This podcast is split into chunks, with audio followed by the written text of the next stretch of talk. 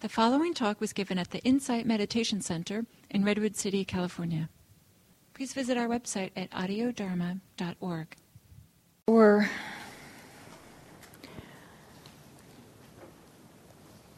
I think everybody knows me. I realize there's one new person here, but I'm Chris Clifford, in case I've missed any other new people here. And I'm coordinating this program this year, um, along with a group of several people Bruni and Jim and Judy. A group of us are doing this. So we're a little bit behind, and so I'm going to try to offer a few remarks just to orient us to the areas of taking what is not given and what we do with our sexual energy. And I would like to point out these are huge topics. And uh, last year's uh, Dharma Practice Day series was on ethics. And if you look in Audio Dharma under Dharma Practice Day, there's some wonderful recordings of a whole day of Gil having all kinds of wonderful things to say about sexuality and about taking what's not given. And so, you know, I'm barely going to scratch the surface, and I encourage you to take time this month to explore those other topics. So, to start with taking what is not given, which is how this uh, teaching is phrased in Buddhism, which is very interesting. You know, that's kind of a high standard, not taking what is not offered. And it really gets at just being, as so many of you so beautifully explained uh, in your group sharing, that energy of just, you know, we can be in a kind of grabbing, taking state of mind.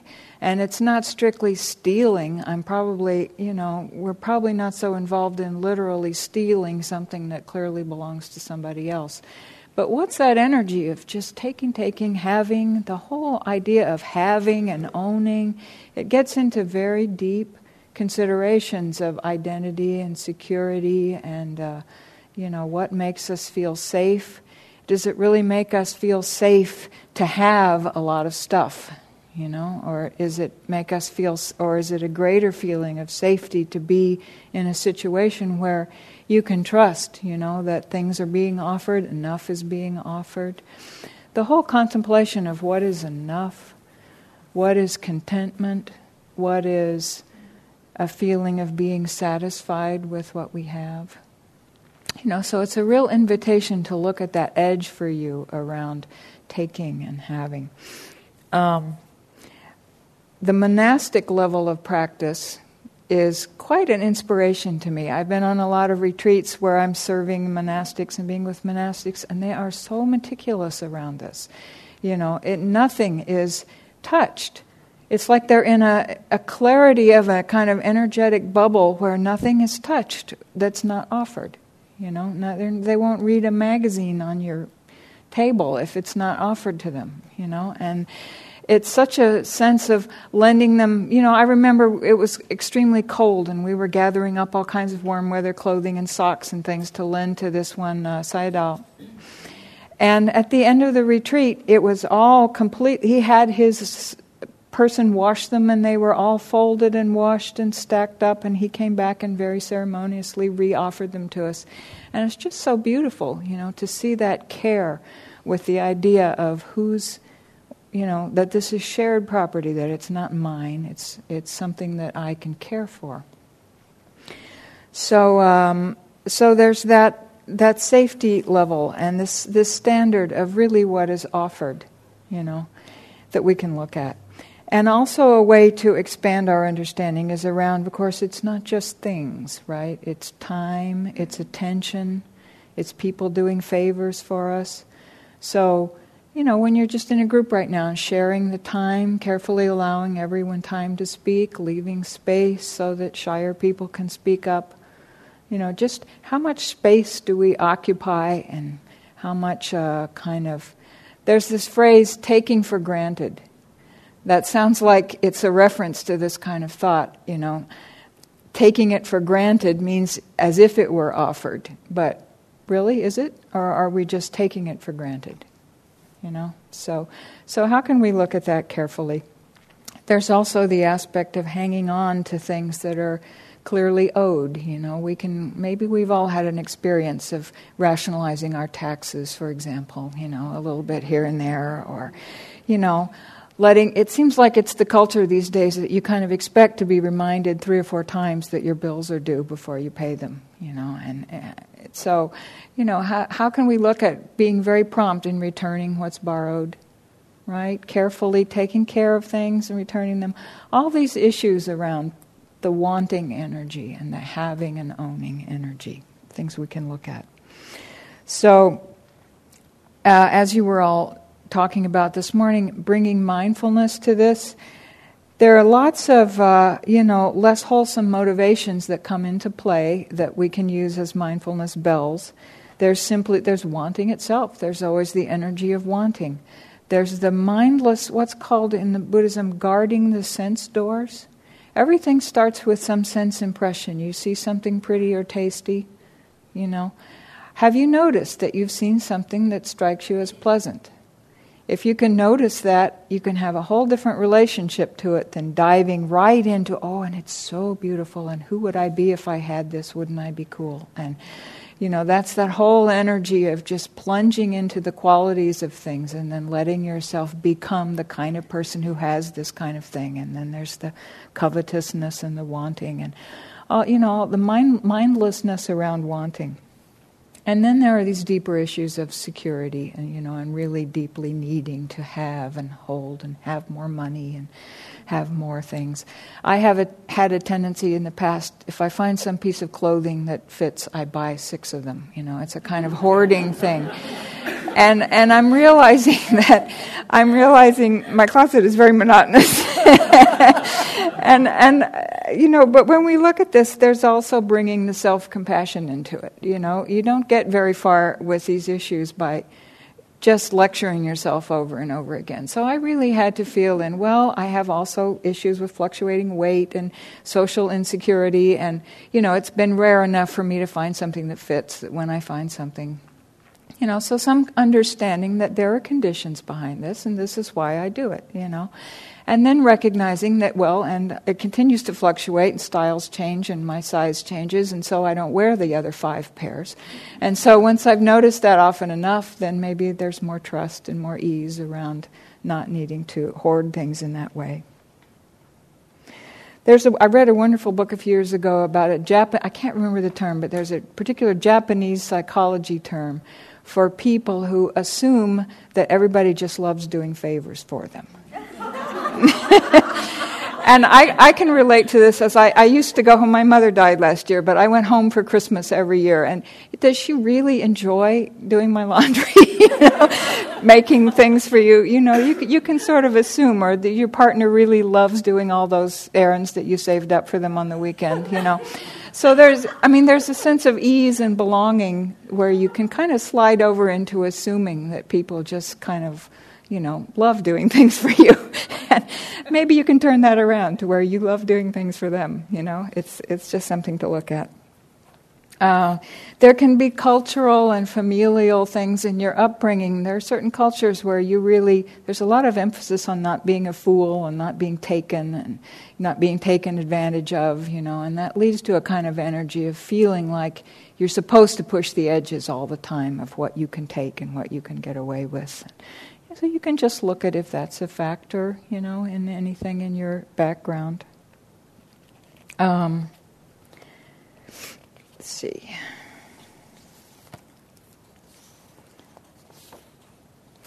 So I loved uh, that um, Judy brought up my favorite teaching from the Rahula Sutra. And just looking at this, we can notice, you know, before we do something, what are some signs, you know, that we're taking something? Well, that involvement in the sensual goodness, that imagining what we'd be like if we had that. You might find you ha- you're hesitating. If you are hesitating, really look at why are you hesitating? Or you might find yourself going into rationalization. You know, oh, I really don't need to declare that. You know, they didn't they didn't mean that. You know, as income or you know this bill. You know, they're charging too much. I'll wait till the very last minute. Rationalization. As you're as you're in the act, you can notice. You can sometimes in retrospect, but you can notice that you had to close off your consciousness in some way in order to do that.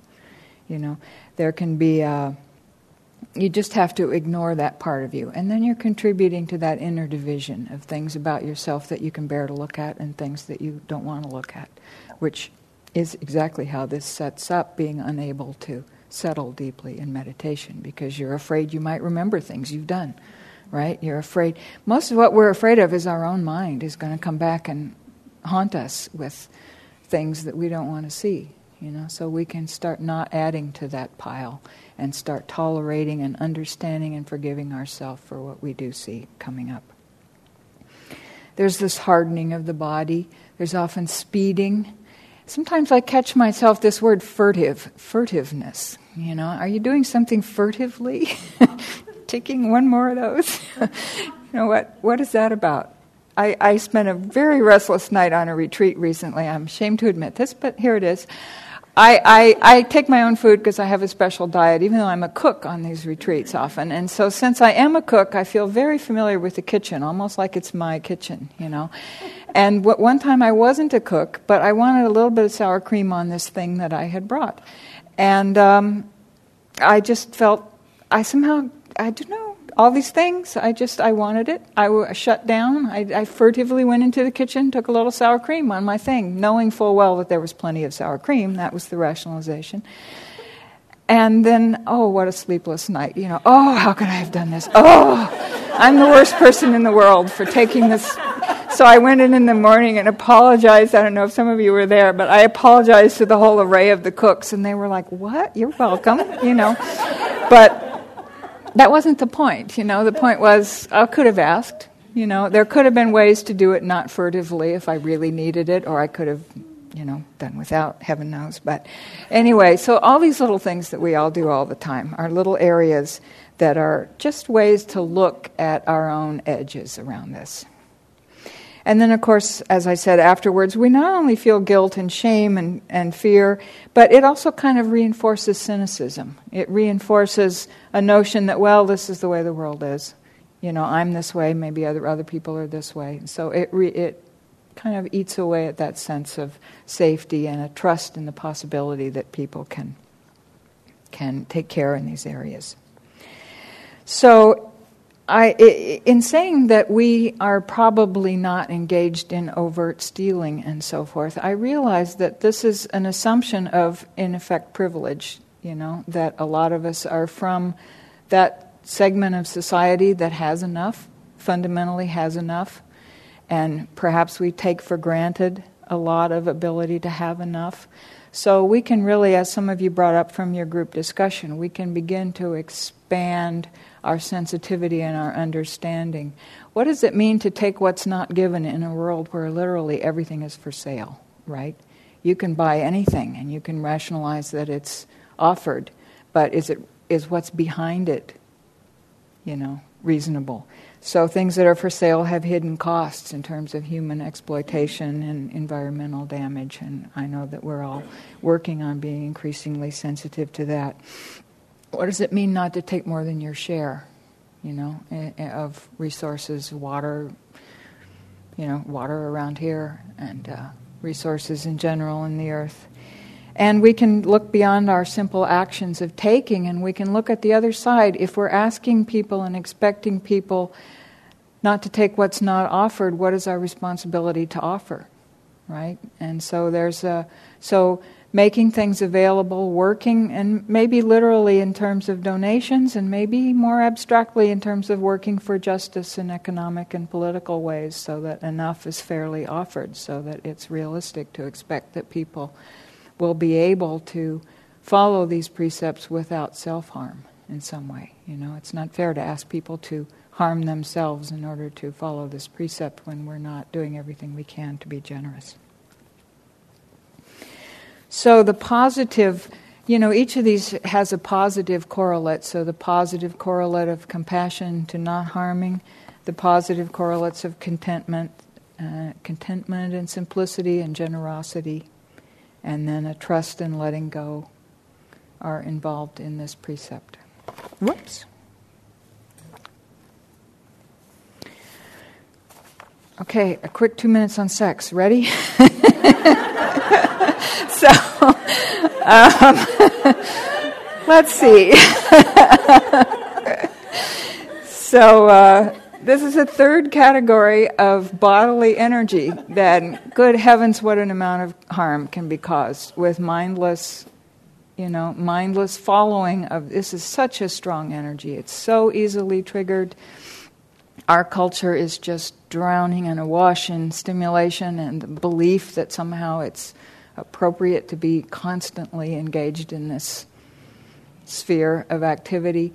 So, looking at this in a way that doesn't go to the other extreme and demonize the body or women or a particular gender association or, you know, to allow room for joyful, intimate, consensual sexuality. I mean, that's where we all came from, you know. It's not something that we want to make a problem of, it's something that we really want to deepen our discernment of what's wholesome and what's not wholesome. And there's also the, the aspect of um, not just sex itself, the act of sex or things that are overtly sexual, but all the little subtle ways that that energy of looking for you know partners and looking to act out this energy seeps into our lives how we dress the whole obsession that's so painful for so many people of what we look like you know our physical appearance our standards of beauty. All this has to do with when sexual energy is just coming into the picture somehow. And so, how much can we open up to being aware? And then there's this huge area of, you know, the interrelationship between sex and power. You know, if you want something, someone has some, you know, power situations can be very, very delicate. What's it like to be freely sharing in a group that is not of your selected gender of attraction, and what is it like to be freely sharing and participating in a group that is, you know, the different, just subtle, different feelings that we can be aware of around all this. So, you know, you're really invited this month to look at your relationship to this whole phenomenon. There are so many different life situations, different ages, different minds and bodies, different circumstances, and every one of them has some way that, you know, there are opportunities and challenges in dealing with this. So if you're, you know, you're single and you feel that you're likely to remain so, the challenge might be just practicing contentment. You know, what is it like just to let that aspect of life go and be happy without it when we're in the world where we're continually bombarded with invitations to do that? If you're in a relationship you know, how to have this be a healthy, mutually agreeable part of it. And again, you're still bombarded with temptations to do something that's harmful, you know, do something that's emotionally or harmful outside the relationship. So, you know, in a way, it, uh, it's a deepening discernment. And we've learned so much, you know, uh, we're becoming so much more aware of what the psychological depth of harm that's been done and can be done and the way that different people it's possible to you know say yes and mean no and boundary issues that people have around this and how delicate it is to really understand what is going on with someone else at this level of intimacy is a really deep practice. So um, again the the tools of the Dharma that we have to bring to work with this, especially the factors of the Eightfold Path, right? So we have this view, the view that so contradicts our society's view that it's important to look at freedom from addiction, freedom from drivenness and compulsion. And in a way, this energy can be, whether you're engaging in healthy relationship sex or not, this energy can be a little laboratory for deeply understanding what's meant by some of the Dharma teachings on craving and suffering and you know learning to look at the relationship between the mind and the body and what it means to be mindful. You know what what is right effort around an image comes to mind and right away you get that feedback in the body that this is somehow stimulating sexual energy. What are you going to do with it you know how do you hold saying no, this is not appropriate? How do you hold where you want to go with it if you decide that it is appropriate? and how can we keep sensing, sen- deepening our sensitivity around this? So, um, so mindfulness, there's mindfulness of the sexual energy itself. And then there's the mindfulness and concentration and the meditative practice and the deepening, relaxing of the body and cooling of that anger and irritation and some of those things you know, those feed into unwholesome sexual activity. If there's anger and hostility that you haven't examined, that's going to come out in the way that you do whatever you do. And sexual expressions that come from a lot of unrecognized frustration and anger is something that maybe is indirectly worked on by just taking this practice seriously and taking time to deepen the possibility of meditative, calming satisfaction and happiness. So we're discovering that through practice that there are sources of happiness that don't have the same quality of I mean sex is a little bit a paradigm for being on the wheel, you know. You you you want it and then you get it and then you're happy for a little bit and then you want it again and then you get it. It's cyclic almost by its nature. It's a perfect example of that gratification not being a lasting source of happiness. Which is not to say there's neither is food, you know, but we still eat. So it's not to say that there's something wrong with having it, but to put too much on it, to expect it to be the answer for your life.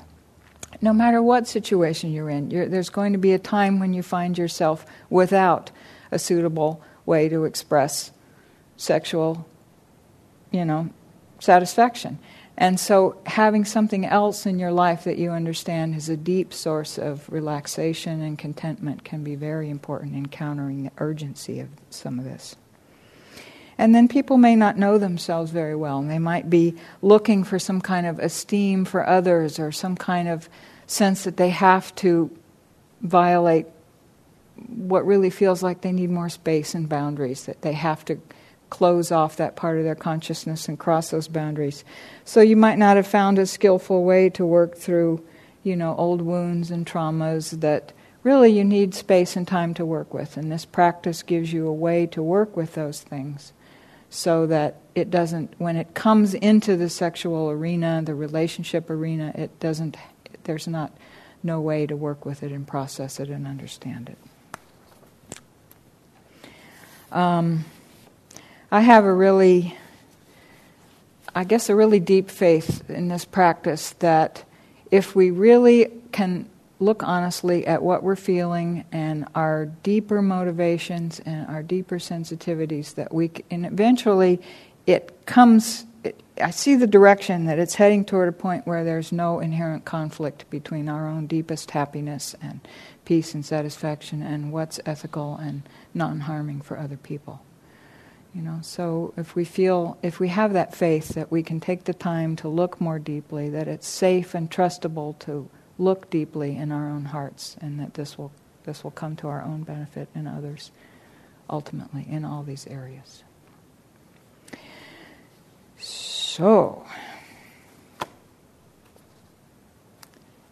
That's a.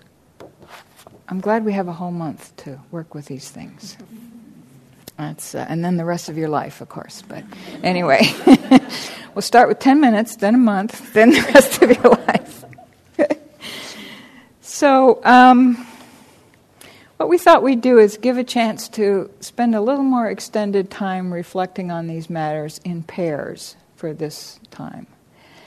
And um, I wanted to, I, was a little ambivalent because I want you to really think about what is your relationship to this whole subject? What are your edges a little bit? Maybe something about your history, your family, influences that have that you feel are at work, you know. But also I don't want anyone to feel like they need to share. It's not you don't have to confess anything, you don't have to share anything that you're not comfortable sharing. So just a chance to say to reflect for yourself. When we get in these pairs, you're not exactly the main point is not so much to tell a story to the other person as it is to have a witness to your own journey of internal reflection on what's important to you in these issues. So, um, it's what we wanted. You can focus on the issue of taking what's not given, or if something about the sexual issue is up for you in a way that you think it would be useful to reflect on that out loud, you're welcome to get into it, but there's no pressure to get into anything you're not interested in.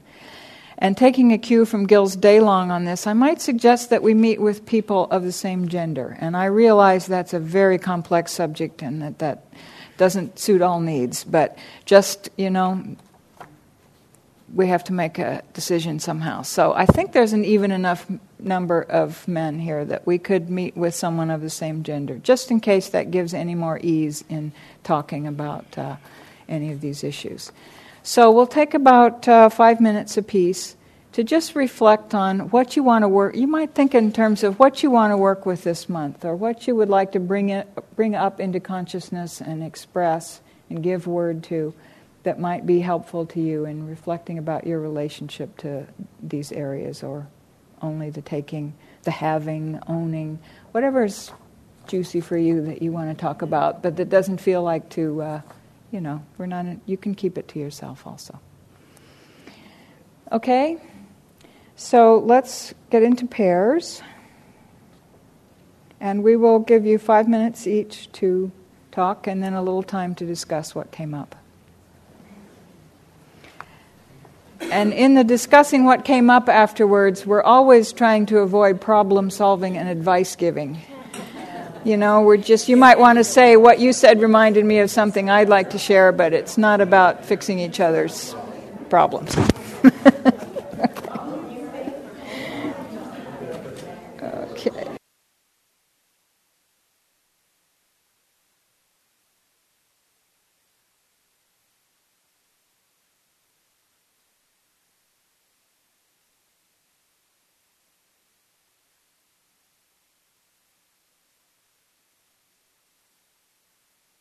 Okay, we can start to come back together.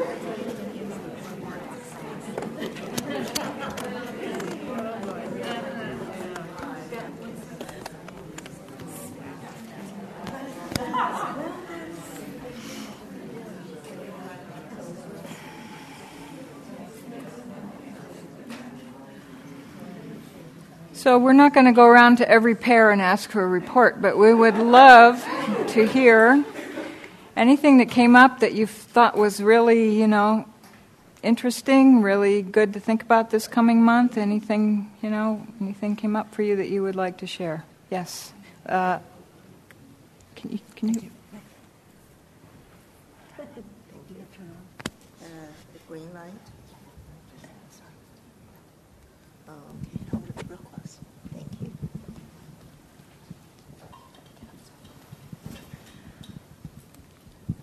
So, um, my partner has very good point here um, when we're talking about taking things not being offered. And uh, sometimes in the social norm in this society, it's um, obvious like they offer things. For example, the restaurant, they have the mint they offered after you eat, you know. it's going to be, people going to think you're weird. You have to ask me? I mean, it's there. So we're thinking that for some of the social norms, then we probably just going to comply with that. And so that we don't feel like, you know, out of the scope. And of course, that if something um, we can monitor it, don't isolate us out as a normal society people, then we definitely would like to follow that rule, which is wonderful practice. Mm-hmm. Thank you. That's right. Ravi?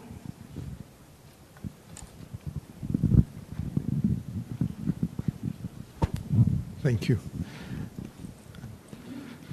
I think the way I look at it, I think most of us are householders, not in, in, in, monasteries. So we have to look at things as if they're not uh, absolute.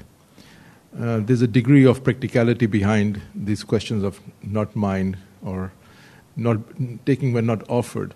So I think if the the intention or the desire is to exert and go beyond what is reasonable, then I think you will fall off the edge in the requirement. But being householders, I think we have to have that practical practical aspect to our life and see what really works, what, what, what is, how far do I push the envelope before it becoming, uh, I'm going to use the word ridiculous, Yeah. but maybe not right. So Right. I think that's kind of the concept I'm struggling with. Right. And knowing a little, I imagine you meant pushing the envelope toward meticulousness, not pushing the envelope toward how much can no, I have. You're right. So- Exactly. exactly. Which might be the opposite sense of pushing the envelope that some people might have. So, exactly. yeah. Right.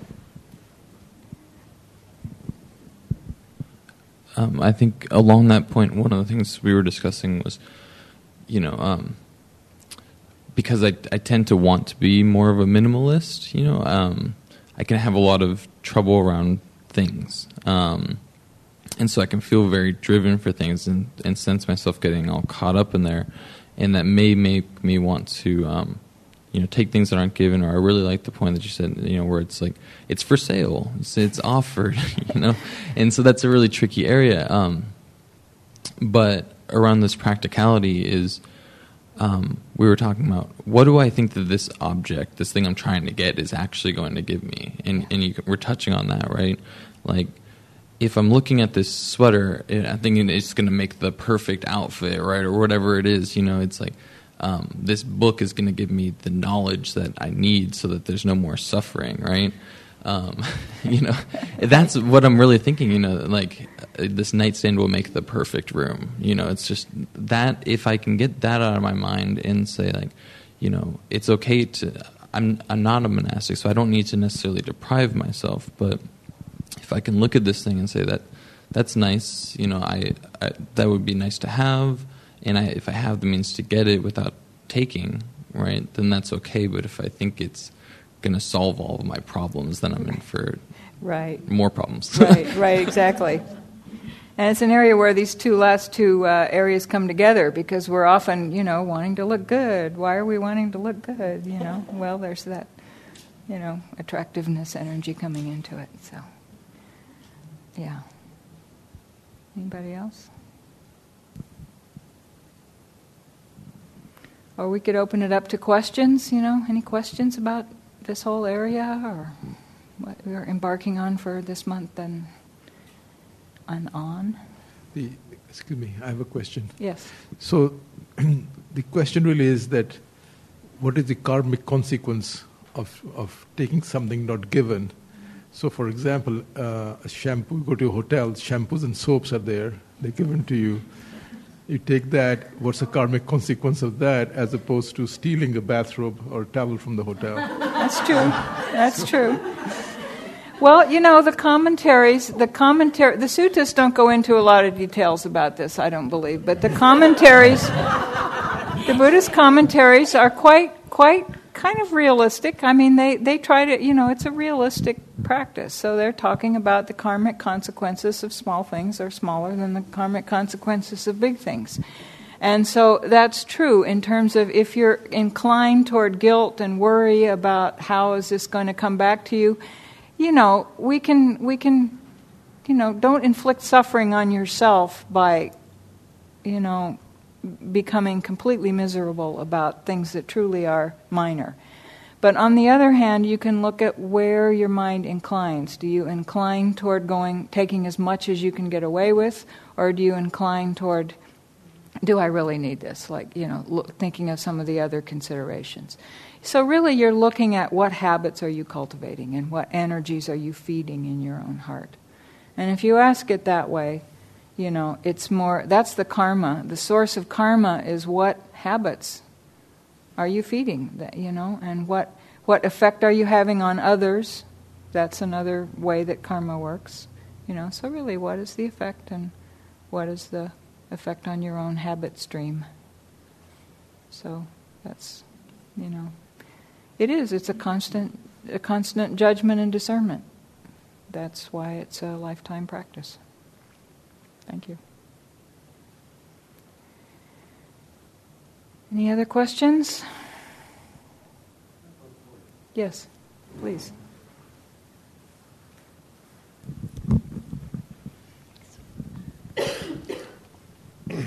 Something just occurred to me when I was looking at this when you had the non-killing, the non-harming, the uh, taking what is not given, and sexual energy, we in our discussion earlier talked about that when we uh, had taking what not giving or harming others, you normally are aware of your body having some sort of sense, tension, and all this, which seems to come from a mind Mm-hmm. more. When you talk about sexual energy, you're tapping into a totally different area. Mm-hmm. Mm-hmm. And I was just kind of curious. I mean, that's why it's such a harder issue to talk is. about. It is. because right. all sorts of things happen, hormonal, whatever, Uh-huh. that you really get confused at trying to make your. It's a lot harder to be mindful, I guess. It is a lot harder to be now- mindful, Yeah. and some of the point of it seems to be to go mindless for a while, right? So you know that's definitely it's definitely tricky, you know. Um, so it can seem like it starts physically, maybe more, but may, that may be because we haven't really experienced much hunger and thirst, and you know, in this culture, those might be things that start physically, you know, that lead to taking things. But just to stick with your point here, that's true, you know. And so, but it's the mind, the the mental qualities of awareness are still what we can cultivate. Awareness of the body, you know, and awareness of what we're doing with the sensory input. So, you know, you see a picture, some sexy picture somewhere. Do you dwell on it? you know that dwelling on it is it's it's a physical impulse it's it's really this is what i was saying it's such a way to get into the deepest levels of this practice the level of what's called dependent origination have you heard that teaching it's the moment by moment cycle of we have a sensory input and we avert our attention to it depending on our overall state of conditioning and habits whether our attention re- averts to it or not and then what is our response to it? Our, if we're aware that that is now where our attention is, we have a little bit of choice about, and are, are we aware that it's pleasant? Are we aware that it's unpleasant? If we're aware that it's pleasant, there's that much more space before we plunge into grabbing onto the qualities of it and ooh yes i like it when they're blonde or brunette or whatever and you know i like it when you know do you plunge right in there or do you are you aware that you're now in a state of responding to a sense stimulus of some sort so you know this may seem like asking a lot and of course it is in daily life but you know, in deep meditation practice and on retreat and times like that, you can really, you know, see frame by frame how the mind and the body respond to stimulation in the world. I don't know if that answers, you know, it's true, it's physical, but then what do we do with it in the mind? yeah. Well, thank you for expanding on. I wanted to get a little bit of the sexual energy part into this discussion. Yeah, you're right. No, you're right. I mean, it's and it's one. It's very strong and very fast and very difficult to look at because it's so fraught with a whole lot of other stuff for most people. So it's uh, yeah, Judy. Yeah, just a, a PS on the end of it because I think you said that so well. Um, it, I think it comes back a lot. We talked about intention a lot, and, and perhaps also our intentions for what our longer range goals are. What are the things that are really important to us and what, that we think really matter, that are wholesome? So the ability to choose in light of that, regardless of what's happening, um, I think it's worth considering. And I know we'll talk more about that when we get to right effort, but um, it's, that's a good Right. practice. And there's also, I mean, there's also the, the other whole side of it, which is the the wholesome practice of, you know, healthy intimacy, and what's the role of mindfulness in that? You know, there's a point where maybe you know someone well enough, it's consensual enough that you you know you know what you're doing, but you can always keep checking in. You know, you can always keep deepening your sensitivity. It can be it can be part of the deepening of the experience. It can be part of the safety of the experience. So, you know, it's quite an exploration and a chance for practicing really challenging parts of right speech to communicate with people about what's really going on. Sensitive ways of picking up cues from other people about what's really going on. You know, so that, you know, are we sure if we want to kind of turn off mindfulness and go for something, are we sure that it's really mutual and appropriate? You know, so. Yeah.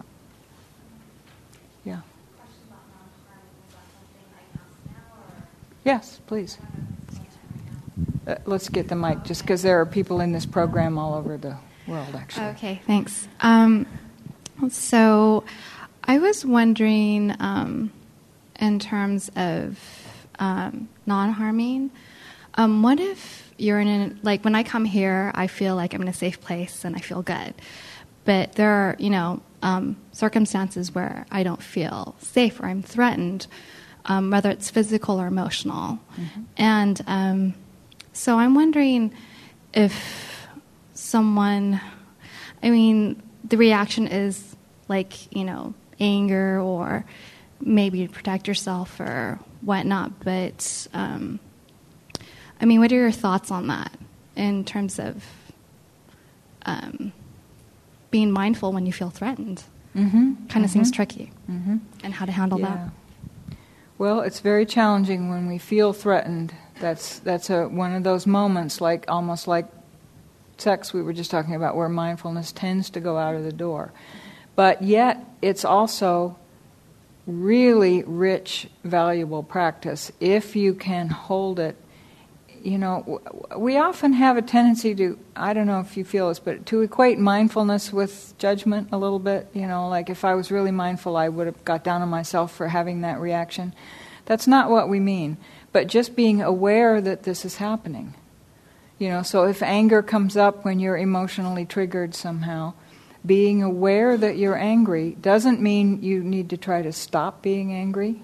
It doesn't mean it's an inappropriate or not understandable response. So if you can be angry and compassionate with yourself for being angry at the same time, you know, is that possible, for example? And then maybe that compassion for yourself is the key thing that gives you a little bit of space to think is it really in the long term interest of the situation to lash out and hurt back? You know? Or is there some other way to, you know, be angry in a way that doesn't continue to dump fire on fire in the situation?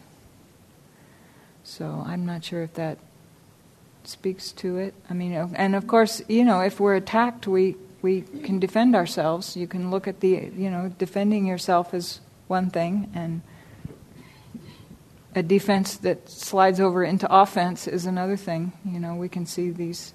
Not that this is your case at all, but we can see these police cases that are so much in the news. You know, I'm sure they're extremely tense and feel threatened, and they're way overreacting, and that's that's how those things happen. So, is that Yeah. any any more question? Any more you want to say about that? Um, um, no, I think I'm good for now. Okay. yeah, thanks. Yeah. I, I just want to tack on to that. Please. Just, um, it's, it's important to be safe. So if you're in a situation where you feel like I need to get out of here, then, then you need to leave. Or stop something, you need to stop it. But I think it always comes back to can we communicate something in a way that's clear and compassionate or kind in the, in the process of communicating, or perhaps remove ourselves from a situation if that's appropriate. But another thing that I, I meant to mention earlier that I didn't, that I, I find really helpful in guiding or navigating my way through situations sometimes, is to return to the intrinsic set of values that we have. What, what is it that really is guiding what we're doing? To remember that rather than to be so concerned about what someone else might be thinking. Just what do we know feels um, from the inside like it's, it's what is most important to us in a given situation and is non harming. I wanted to add a comment also that, except for when we're talking about emotionally charged situations, not necessarily physical, but that mindfulness, when it's not mixed up with self judgment, can be a source of safety. You know, it's like we, when we remember to inhabit our bodies and be there for ourselves and be aware of what's happening and know what's happening.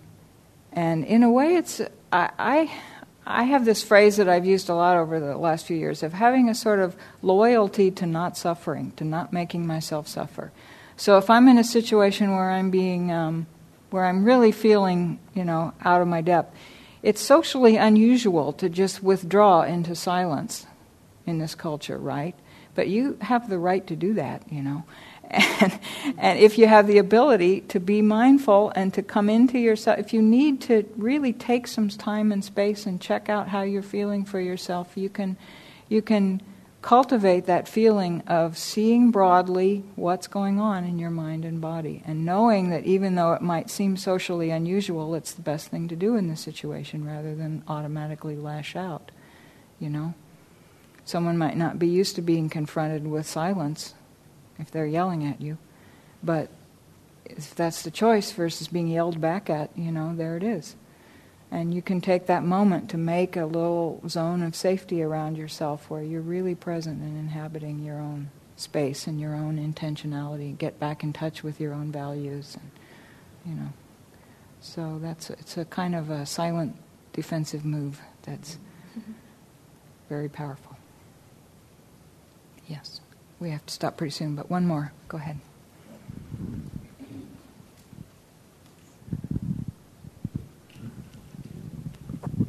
When um, I read um, Guna Ratana, is that how you pronounce his name? Gunaratana. Gunaratana. he uh, talked about the fifth um, uh, precept, not using intoxicants, right. and um, uh, and he expanded that to mean over not overwhelming the, the senses. And I was wondering if you're going to talk about that here at all today. You know, um, certainly not today, and because we're out of time today. Oh. And it's not actually, you know, there are so many lists that slice and dice a different way. That is not one of the official factors in right action. It's left to a, a, condition that you can discover, as was mentioned in one of the groups, that certainly leads to heedlessness, mm-hmm. you know, and that's what's wrong with it. It's not intrinsically a problem, it's because it leads to heedlessness. And all kinds of things, you know, sugar and caffeine lead to heedlessness, and internet surfing leads to heedlessness. And so it's an area where we can all explore what you know, overstimulating ourselves in well, various he mentioned ways. watching too much television. Yeah, watching which, too much television. Yeah. You know, just scanning for bad news all day. What is this doing for us? You know, and so you can really look at it as a substance abuse. I think that's a great point. You know, mm-hmm. so so this is part of our investigation of what factors lead to harmfulness and lead to non-harming.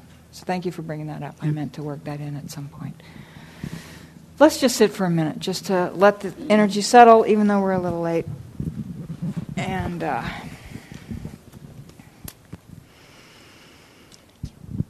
mm.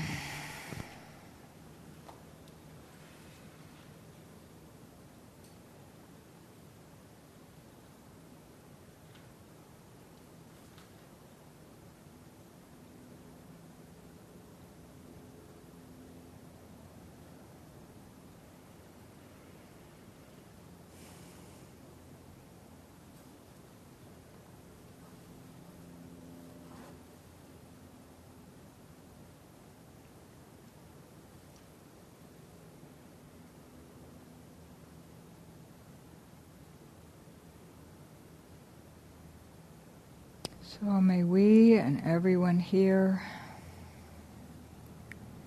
feel safe from inner and outer harm.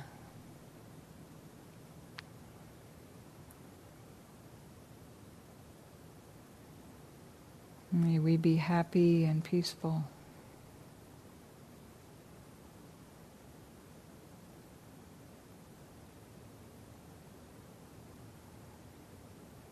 May we take care of ourselves wisely.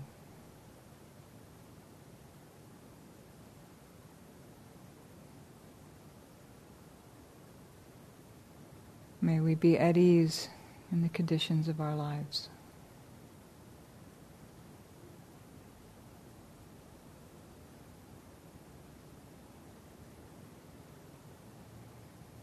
And with the intention to extend this field of well being to everyone we encounter, everyone we're dependent on, the people who grow our food, make our clothes, share our air and water, all beings everywhere.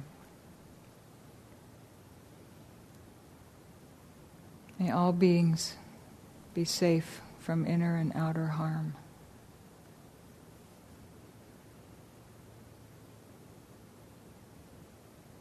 All beings be truly happy and peaceful.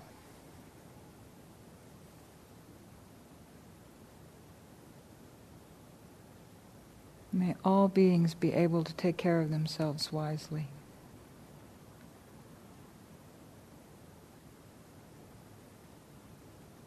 May all beings be at ease with the conditions of their lives.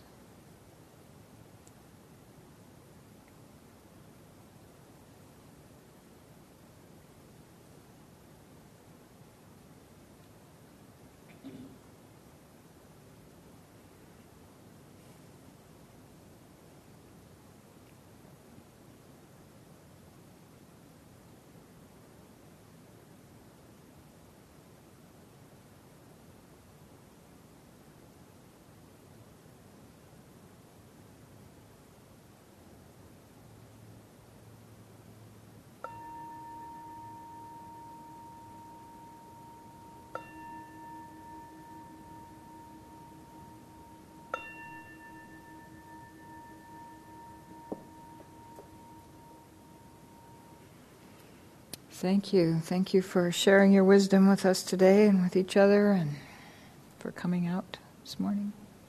Have a good month of practice. We'll see you in a month.